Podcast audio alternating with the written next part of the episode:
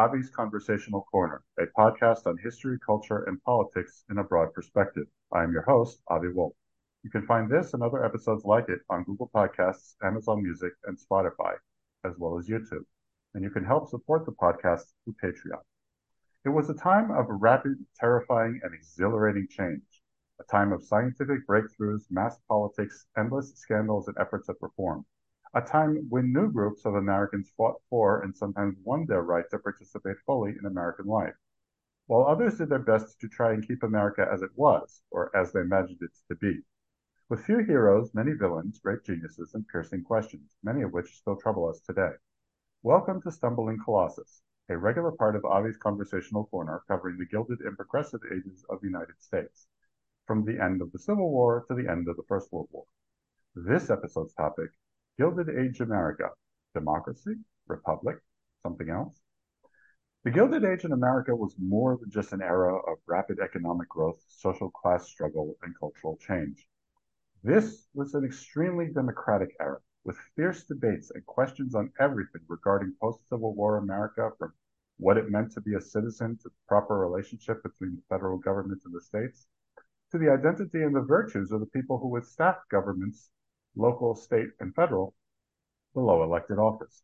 Some claimed the system was more or less fine as it was from the start. Others said that things had changed so radically that even the very nature of the country itself needed to change. So, who took what position? How is America viewed and understood in this age on all counts? But with me to discuss these issues and more is Dr. Jay Cost, author of many books examining American democratic discourse, and most recently, Democracy or Republic, the People and the Constitution. Jay, welcome. Thanks so much for having me, Avi. Um, especially for a podcast about the Gilded Age, which is, I think, just a remarkable uh, era in American history, um, and it's one that I find I find it difficult to get people interested in it. Like it's the age of the forgotten presidents, and people don't really want to know about the forgotten, but it's so interesting. Um, so I'm really thrilled to be here. Pleasure's all mine. Uh, and if I may add, as someone who has read and done quite a few episodes on the subject, uh, my feeling is part of the reason it's hard to get people interested is that Americans like a simple story of good and evil with a beginning and an end. And the Gilded Age is none of that. The Gilded Age is extremely messy. It's extremely chaotic. There are good things that happen. There are bad things that happen. And everybody is often unclear on, what's happening. But with that said, let's get started. So let me ask you the question I ask all, almost all my guests on the subject. Let us imagine um, an erstwhile Alexis de Tocqueville, or more appropriately in this era, James Bryce, comes to visit the United States at the beginning of our era, say around the time of Reconstruction, in the middle of our era in the 1890s, uh, and at the end of our era when the progressive era comes to an end. What would they find about American politics and political structure uh, on these three trips, what would have changed? What would have stayed the same? That is a good question. I think that they the I want to perhaps the most noteworthy thing, especially from a Tocquevillian perspective, would be the emergence of pretty stark economic and social inequality. And by that, I don't principally mean the emergence of the so-called robber barons, although that is certainly part of the story. I mean, instead, you see on the on the one hand, you see the emergence of the American middle class as we today understand it. And I think a great example of this is the emergence in the late 19th century of the Sears Roebuck catalog, which is a sign of a couple things. Um, it's a sign of increased disposable income. Um, it's a sign of people with disposable income having access to um, manufactured goods at relatively cheap cost and traveling over distances. So that's um, the middle class being able to take advantage of the industrial revolution, the transportation revolution. You see all these things. And I think, particularly in the North, you see that as sort of the emergence of the kind of base of the post war Republican Party. In many respects, the people who prospered from um, the industrial revolution, not the ones who got fabulously wealthy, um, but the people who were able to emerge into the middle class broadly defined. So you have them, um, but then you also have a number of groups that are sinking, or at least that are not prospering. I mean, the group that is sinking far and away most dramatically would be African Americans in the South, who are after 1876 are left by the Republicans with the withdrawal of the Union. The last serious effort that the Republicans make to um, uh, uh, in, ensure uh, political rights for African Americans is um, the Civil Rights Bill of 1889. And after that, particularly after 1896, um, when the Republicans begin to do better in the North, they just lose interest in in black voters in the South. So they're sort of left. I think that's part of a larger story as well, where the the entirety of the South is the way I like to analogize the cotton economy is sort of akin to heroin addiction. That that they had that the South had plunged into cotton in the beginning of the 19th century because it was so economically valuable. But by the end of the 19th century, Southern cotton planters are in competition with India, they're in competition with Egypt. It's a global marketplace. Prices just keep plummeting. So the South is mired in this kind of um, muck. And, you know, it's interesting as well because the Southern planter aristocracy responds to this um, with, with, um, Jim Crow laws, which are usually thought correctly as an assault on the voting rights of the freedmen, which they were, but they were also an assault on the voting rights of poor whites. And they were, at least in part, intended to upend the incipient black white coalition, populist coalition in, in the South. So you have that. Um, you also have the sort of rapid over expansion in the West leading to uh, places farming in places that frankly were not yet ready to be farmed. So like western kansas and things like that. So you have those people and then and they're struggling right? Um in god we trusted in kansas we busted. And then you have you know to sort of facilitate this massive economic growth you have um just an unleashing of immigration into the United States, particularly from Southern and Eastern Europe. And these um, immigrants tend to crowd into the cities, which don't have facilities ready for them. They don't have the public services ready for them. They don't have the educational institutions ready for them. I mean, they're they all just sort of get dumped into Irish-run political machines, and the Irish don't really care very much about them. Um, and so there, you know, and that's sort of, uh, you know, the, uh, you know, that what was it the cl- the fire at the what was the company that there's a famous fire shirt uh, shirtwaist fire. yeah the Triangle yeah that's right. You know so you have that. And you know another good example of the sort of underlying kind of antagonisms would be um, the homestead strike that ends up getting broken by um, the pinkertons.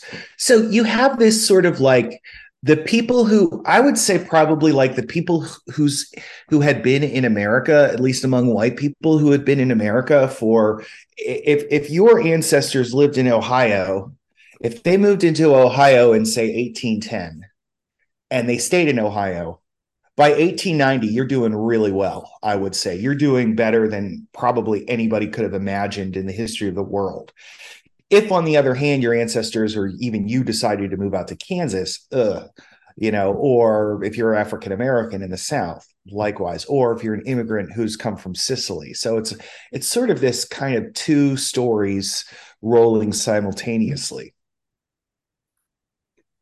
So, given these two stories rolling simultaneously, and as you uh, quite rightly note, things are moving in different directions. Some people are doing really well, some people are struggling, some people are really sinking in. Uh, I want to ask you there was a concept that was bandied about uh, quite a bit uh, in the Gilded Age uh, that was called ordered liberty, that was supposed to be like the governing philosophy of the age. Uh, uh, Henry Cabot Lodge was a big fan of it. I was wondering what exactly was that and how exactly was it supposed to help make sense of what was going on, or at least govern what was going on in the United States at the time? Well, I think ordered liberty is a phrase, especially coming from a care uh, from an individual like Lodge, um, would suggest, um, at its core, a respect for property rights. I think that one of the big challenges in the Gilded Age, particularly, um, you have the emergence of movements that are seen as a threat um, to the ownership of private property. You have radicalism sort of creeping up, socialism, communism, um, nothing like the Leninist sort of stuff that you get in the Soviet Union. This is more of a um, uh, this is not nearly as you know it doesn't provoke a red scare although there is an anxiety about communism related to you know foreignness so you have that but you also have more i don't want to i want to i don't want to use this term advisedly but sort of like less foreign seeming and more jeffersonian almost where you look at the candidacy of a guy like william jennings bryan in 1896 you see you can see the anxiety that people with property would have about his candidacy because what Bryan was doing is he was mainstreaming populist political thought which itself had been very radical mm-hmm. um, i mean the populists had called for public ownership of the railroads um, among other things but the fight over the currency in the 1890s was in many respects a fight over uh, the redistribution of wealth, which is not something that had really happened in the United States. I mean, there had been redistributional efforts had usually been through um, grants or sale of Western land, but that was sort of like you know selling land that was owned in common rather than transferring land from one person to another. But what Bryan and the populists were really trying to do was you know inflate the currency artificially mm-hmm. um, so as to alleviate the burden on the debtor class which would have effectively nullified or at least substantially modified a number of contracts mm-hmm. and so this is why particularly you see i think from somebody like well uh, from like henry cabot lodge this is why you begin to see an appreciation of alexander hamilton mm-hmm. and this sort of return to uh, you know the sanctity of contract Th- that i think is an undercurrent that is beginning to emerge um, within the um, within the body politic. And what's interesting about it especially is is that it is something that is not just happening obviously in 1896 but you see state governments you know granger laws and things like that trying to regulate industry and that is seen as an assault on property rights. And you see the supreme court entering into the breach to defend private property under the idea that it's a you know any kind of seizing of private property is a violation of the due process clause and things like that. So when we start talking about order anything like when we start talking about order in the context of liberty we're almost always talking about maintaining um, the the long standing ways in which you know in other words like we're you're free to move about within this area but moving outside of that area that's not that's liberty but that's disordered liberty an ordered liberty in the in the gilded age ultimately would point inevitably back to protection of private property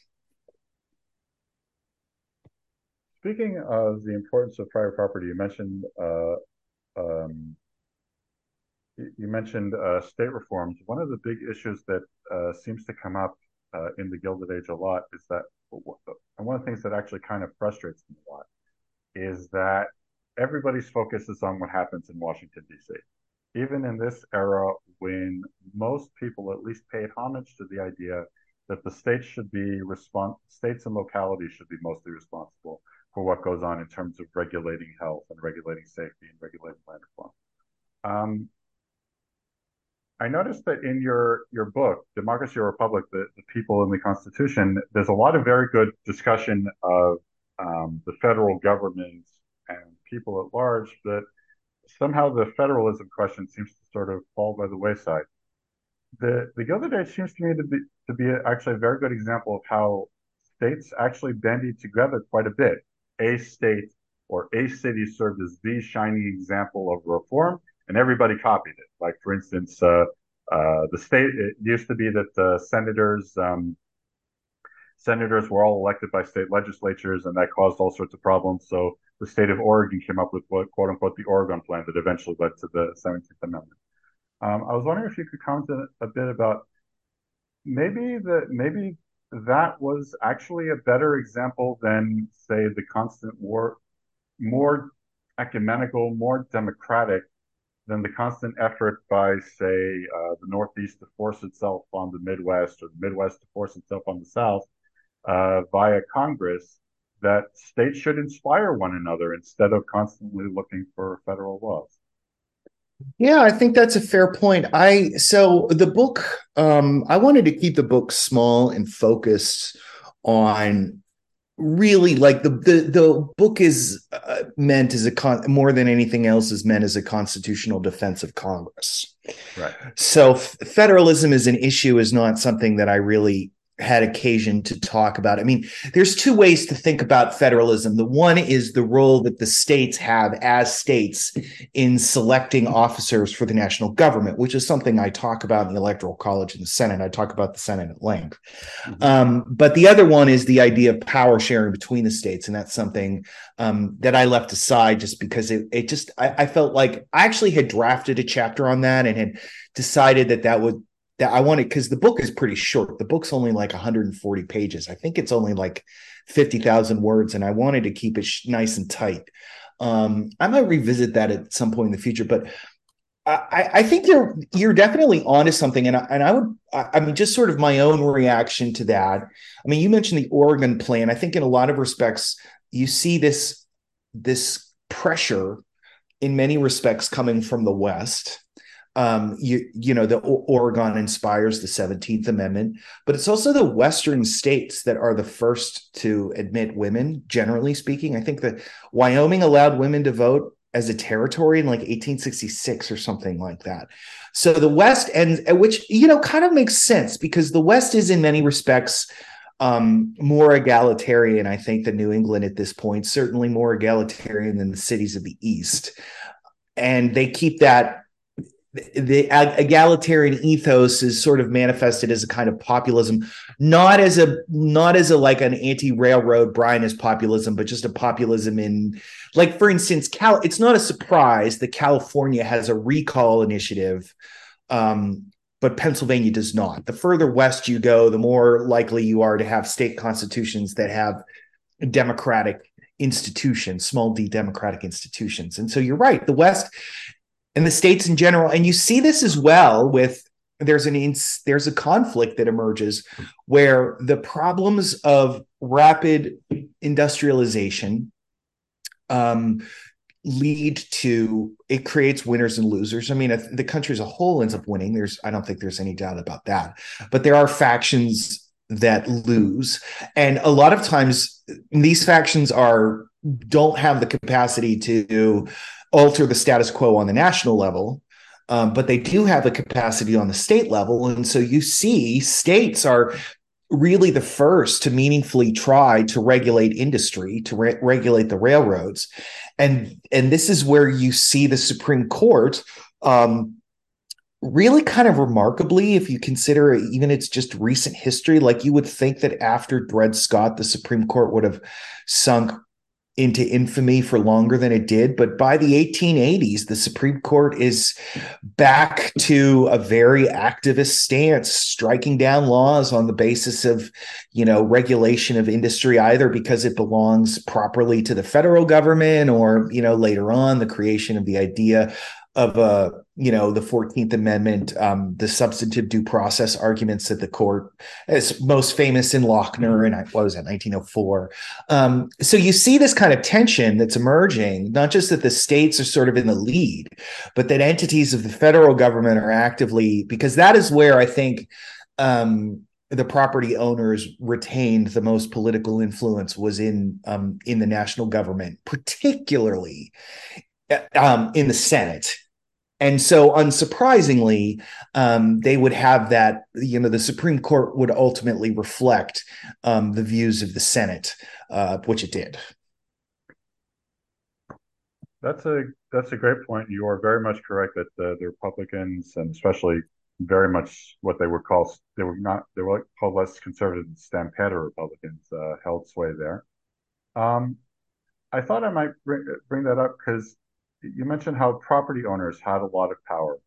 This was an era in which um, one of the big fights, certainly in the latter half of this period, was uh, the question of what it means to be a citizen, especially the right to vote. Now, I'm a little bit confused. Maybe you could explain to me how is it that the right to select your own, to select and be elected to office was not considered a fundamental right in the United States at the federal level until 1920 when the 19th Amendment was passed?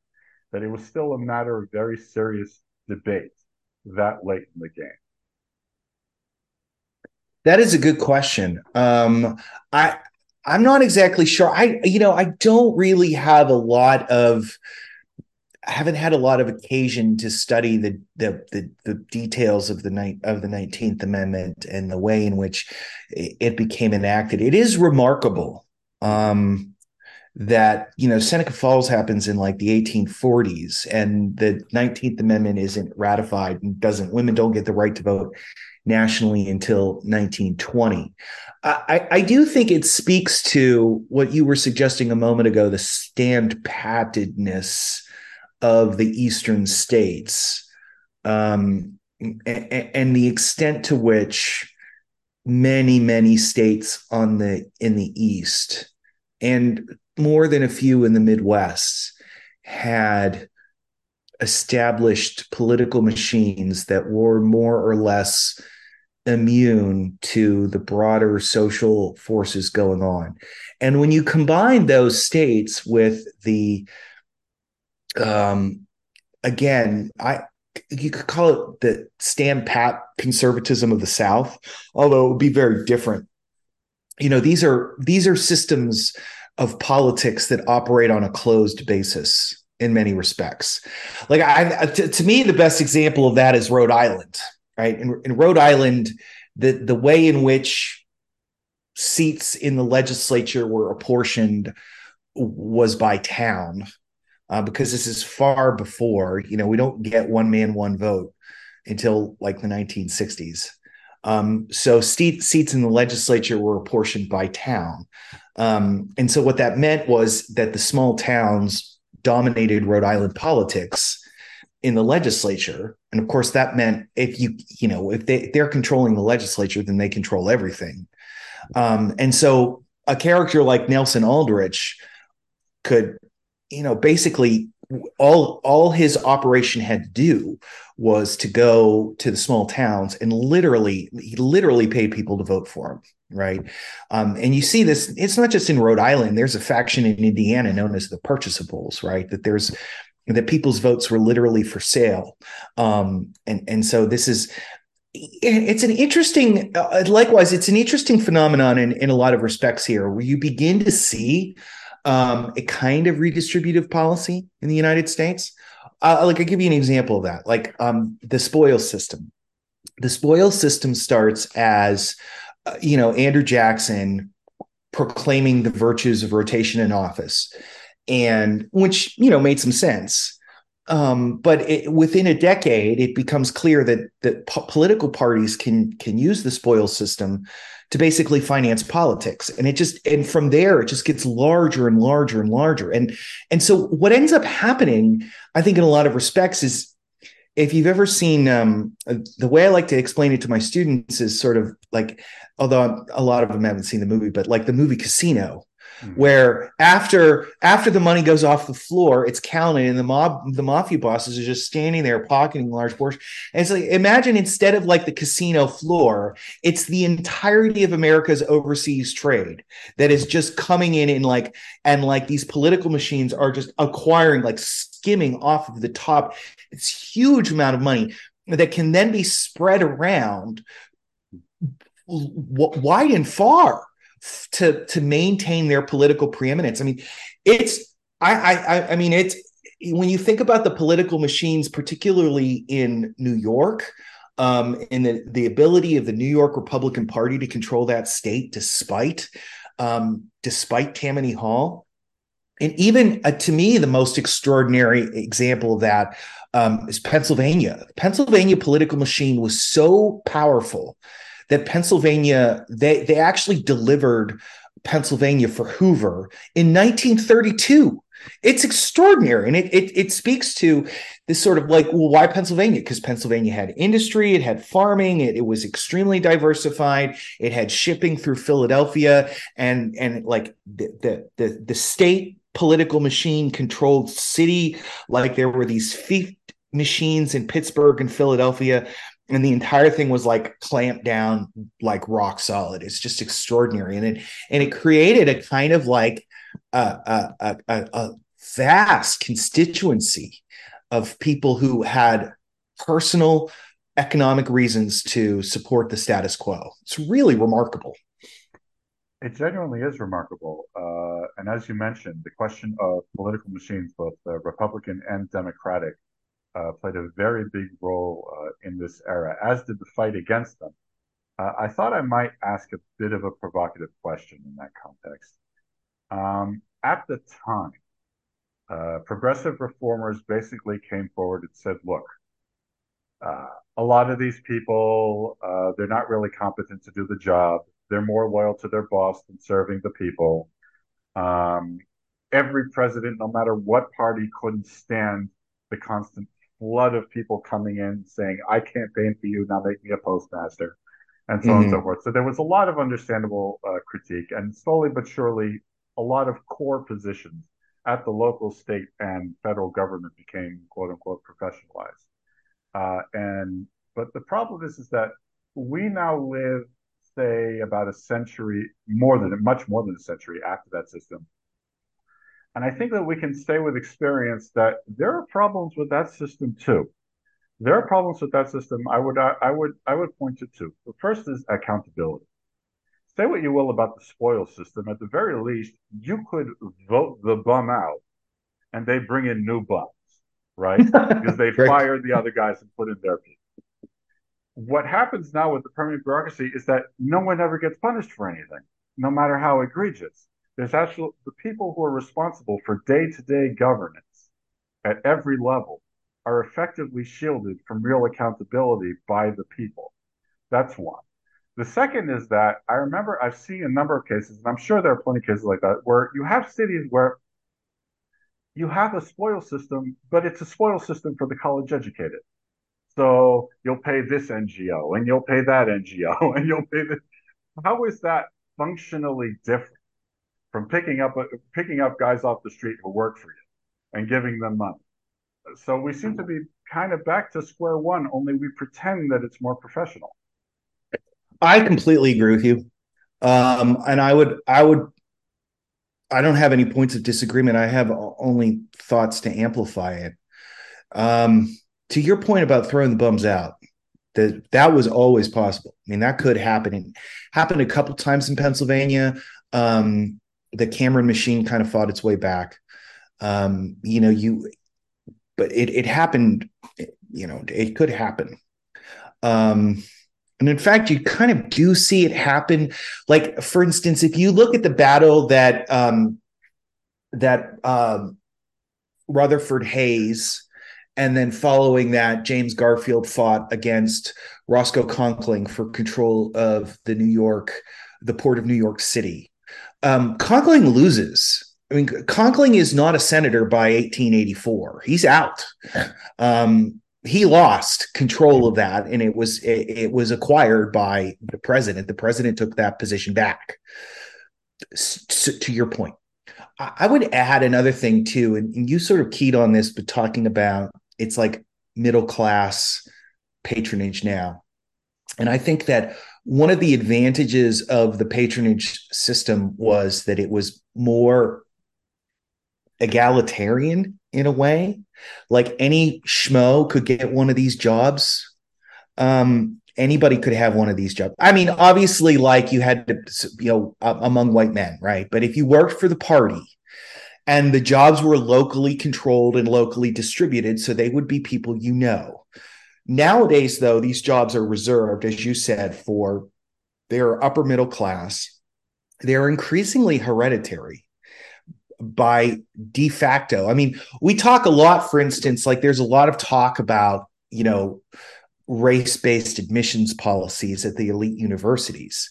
But one of the things we don't really mention is that the universities pursue race based admissions so aggressively as a kind of political cover for their legacy based admissions where these universities are basically perpetuating a cadre and they're perpetuating this cadre because the, the the the the elder members are rich and keep the universities rolling in the dough. In exchange they get the children they get the scions of the of the elders come in right? So it's all it's it's increasingly a very closed system and it's a system that i would argue that where a lot of and you see this like in the state department you see like all these like you're seeing it right now in the state department all of these people are like you know publicly increasingly like um, grinding the gears on the foreign policy of the United States towards Israel.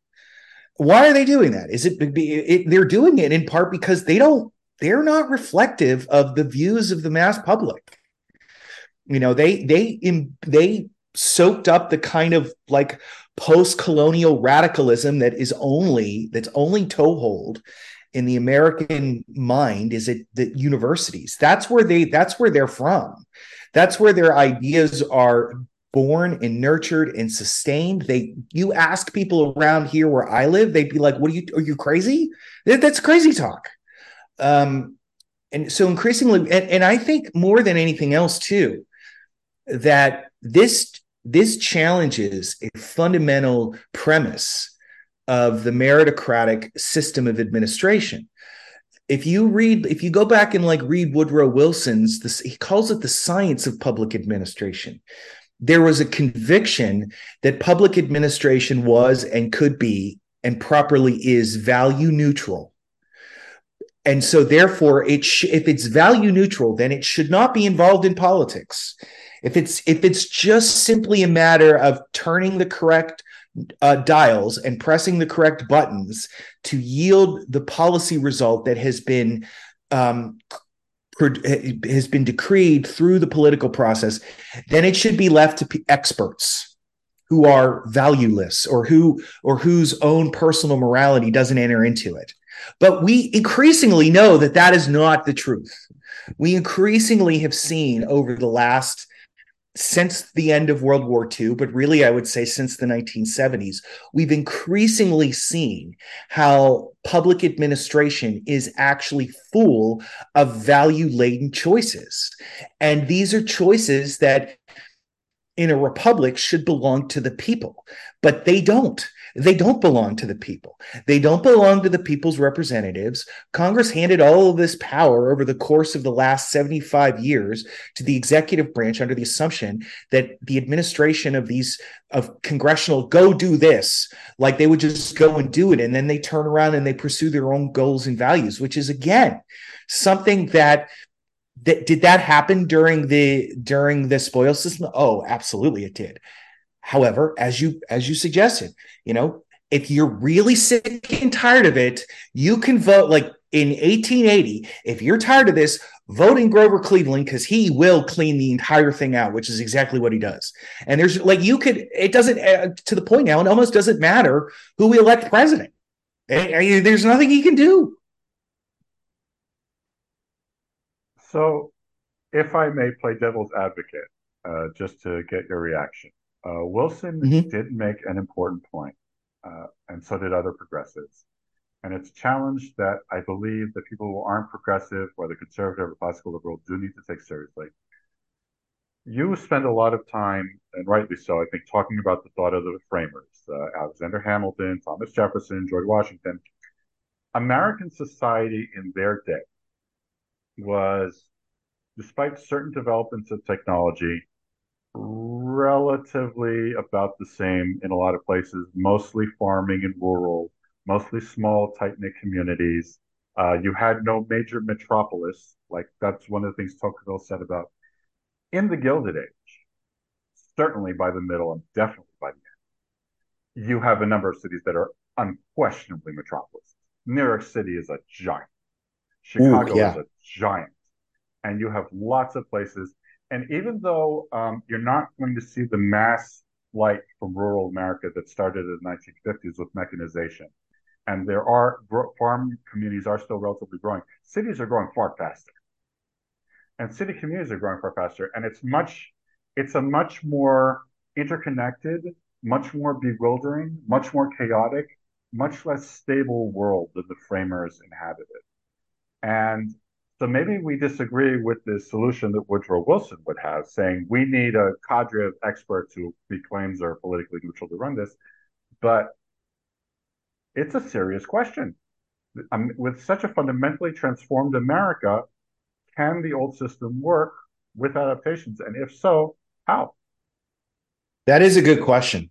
Um, I mean, that's that's in many respects that's the question. Um, and I think you're pointing to, and it's I mean, you're not articulating this, obviously, but the the most sort of I don't want to say extreme because it is an increasingly mainstream opinion, but the most negative opinions about the framers and the founding of the country usually go back to this idea that it's so old, the Constitution is so old that it's you know outdated right that right. the institutions that exist within the within the constitution are no longer operable um, I mean, obviously, I disagree with that. Mm-hmm. Um, and and one of the reasons I wrote this book, Democracy or Republic, was was to sort of get to okay, well, what is the Constitution actually trying to do? Like, and and and my point in the in the in the in the book, well, my my sort of big theoretical argument is that the Constitution is a work of political philosophy mm-hmm. that is in conversation with philosophers going back to Plato. And like it's it's in dialogue with Plato's Republic and with Aristotle's politics and with Machiavelli's discourses on Livy and and Montesquieu and Hume and Locke and Harrington. Um, it's in dialogue with all of these different um, th- these different um, works in the Western canon.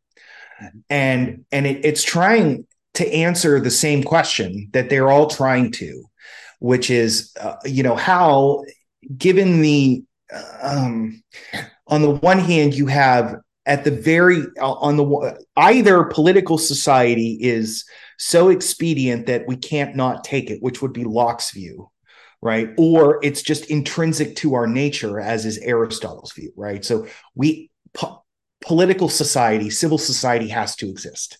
And civil society properly defined is its goal is to pursue justice. The problem is is that justice it, it, human beings are selfish. And so how do you get a, a, a government run by human beings to work for the for the sake of the community rather than the sake of the people in charge? And the Constitution has a particular answer to that that is sophisticated um, it was sophisticated for its time. It was revolutionary for its time. The Constitution at the time said, you know, was uh, was a was a response in the negative to all of the all the potentates of Europe, um, which basically said you need some kind of monarchy. You need to elevate some guy who's so far above everybody else that he can't be bribed um, or you know maybe like God's anointed, right? And somebody who knows that everything he does is going to be judged by God, and that will keep him in line. The founders reject that. They reject um, the idea of a hereditary aristocracy. They reject the, in other words, the sort of the orders, like in the House of the the, the Parliament or the States General, right? They reject that, and so they're gonna we're gonna do some sort of democracy.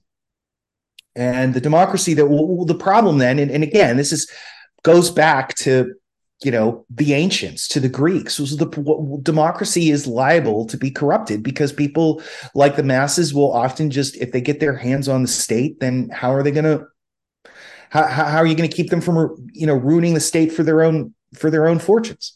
And the answer that the founders came up with and this is the argument in the book and and i think it's and the reason why i i believe in the constitution is because i still think that this is the correct answer the answer they came up with was we need to promote consensus in the lawmaking process. Mm-hmm. Like, how do we we empower the people to govern? How do we keep them from doing so in a bad way? And how do we do so like without even like because when they're designing the constitution, they have some sense of the tasks that the new government's going to face. But they're also aware that this government's going to have to last for a long time. And so it's going to encounter policy problems they can't even envision. So they're mm-hmm. like so they're sort of thinking in the abstract right? Mm-hmm. Um, and and my the claim that I'm the contention in my book is that the frame the, the Constitution empowers majorities that are larger. In other words, not just like half plus one. The larger the majority, the more able it'll be to govern. A broader majority that takes in more and more factions within society, particularly geographical factions. Mm-hmm. And also more considered, not flash in the pan sentiments, but more considered, deliberate judgments of the public. Okay. Mm-hmm. And the founders make what I, I call an empirical bet. It's not always correct, um, but if you bet this like over the course of history, you it's one of those things that in the long run you'd win out on. Is that the larger, the broader, the more durable majority, the more likely what they want is actually for the good of the people, and so the more power they should have to govern. But that's how our constitution works. Mm-hmm. And my my contention, and I, I mean, yes, the world has changed um, and yes, they we have electricity, and you and I are talking via internet, which they could never even have contemplated. But at the same time, though, they're in conversation that that had been going on for two thousand years already. So this is something that is bigger than the social and economic context, and the idea of consensus is a is the is the best idea. Mm-hmm. And so, insofar as we're going to talk about changing the Constitution, and we can always talk about that. We should change it to facilitate con- consensus because mm-hmm. consensus is the appropriate idea for how the people govern themselves. Now, that's my the general sort of thing. With respect to the administration of the pub uh, uh of uh, with respect to public administration, mm-hmm. and with respect particularly to the various crises of the Gilded Age, there are there are certain issues that the Constitution is just not going to speak to. Mm-hmm. Um, a good example of that is the filibuster. The Constitution, like I'm a fan of the filibuster. I think it should be reformed. It's it's entirely up to the Senate.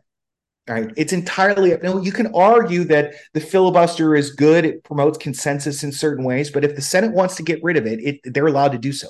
The Constitution just creates a broad architecture. Mm-hmm. And I think even today, there are all sorts of ways in which the polity that we have designed is consistent with a read on the Constitution, but is is not consistent with its underlying values and norms and this dot vision of consensus. And I think something like that happened in the Gilded Age.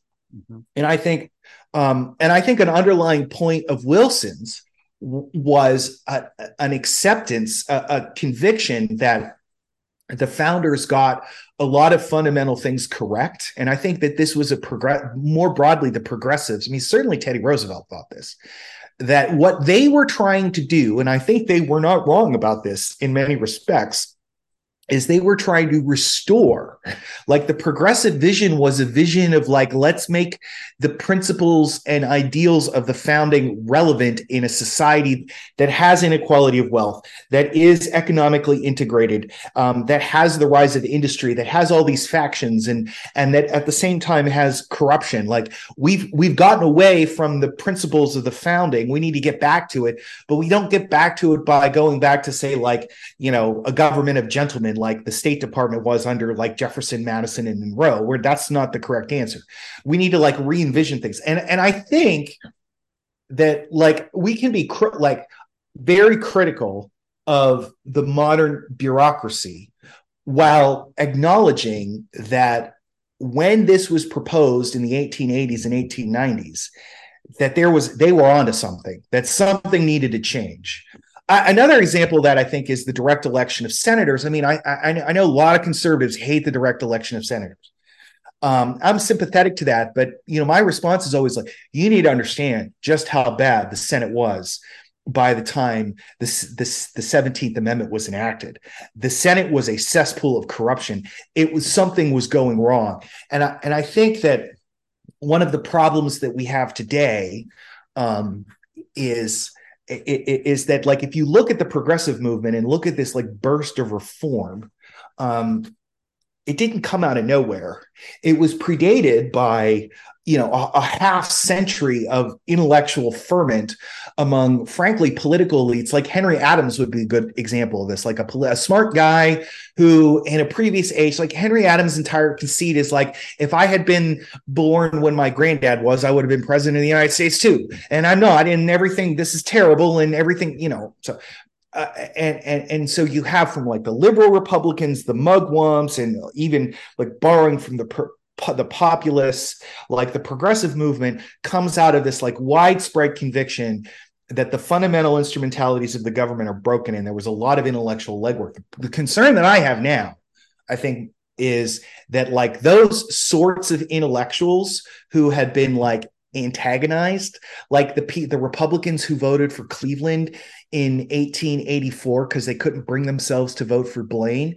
Like all of those people now or or a critical mass not all of them but a critical mass of them have either been are just useless radicals in the university system um, whose ideas are completely impractical um, and who have no social relevance except like insofar as they're corrupting the minds of young people by creating new little petite radicals. So there's either that group or there's there are people like as we were talking about a moment ago like um, intellectuals are the primary beneficiaries of this new machine. They're not going to put in any kind of legwork, intellectual legwork to like to to to to identify the network of NGOs as a problem for Republican governance because they're all in NGOs.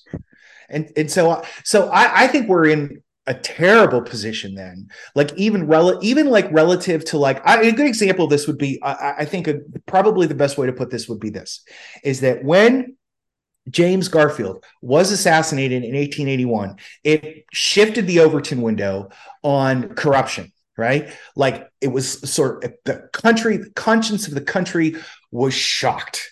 And it was in that moment when, when that Overton window shifted that the Republicans could just grab the Pendleton Civil Service Act and say, here, let's do this, right? We already have these ideas already packaged up. Now, the Republicans admittedly didn't like the Pendleton Act, but that, but like the Mugwumps said, and the liberal Republicans had been promoting this, like, here, we already have this, let's just do this. And like, if we were to get a, a, a, an instance now where like some exogenous force would shift the Overton window, those of us who want reform, we don't have the institutional capacity we've lacked it for so long. We're all just like voices in the wilderness. We don't have there's no we don't have the institutional backup to have formulated a series of laws and have have them advocated and entered into the conversation. We're just all sort of out here like yeah this is terrible um, but there's nothing we can do about it. And on that very optimistic note uh, I would like to very much uh, thank you for uh, this conversation. It's been very enlightening. I certainly learned a lot more about Pennsylvania politics than I ever knew. Uh, Dr. Cost, thank you very much for coming on. It's been a pleasure. I'd like to once again, I'd like to once again remind my listeners that you can listen to this podcast on Google Podcasts, Amazon Music, Spotify, and YouTube, and you can support the podcast on Patreon. See you all next time at Avi's Conversational Corner.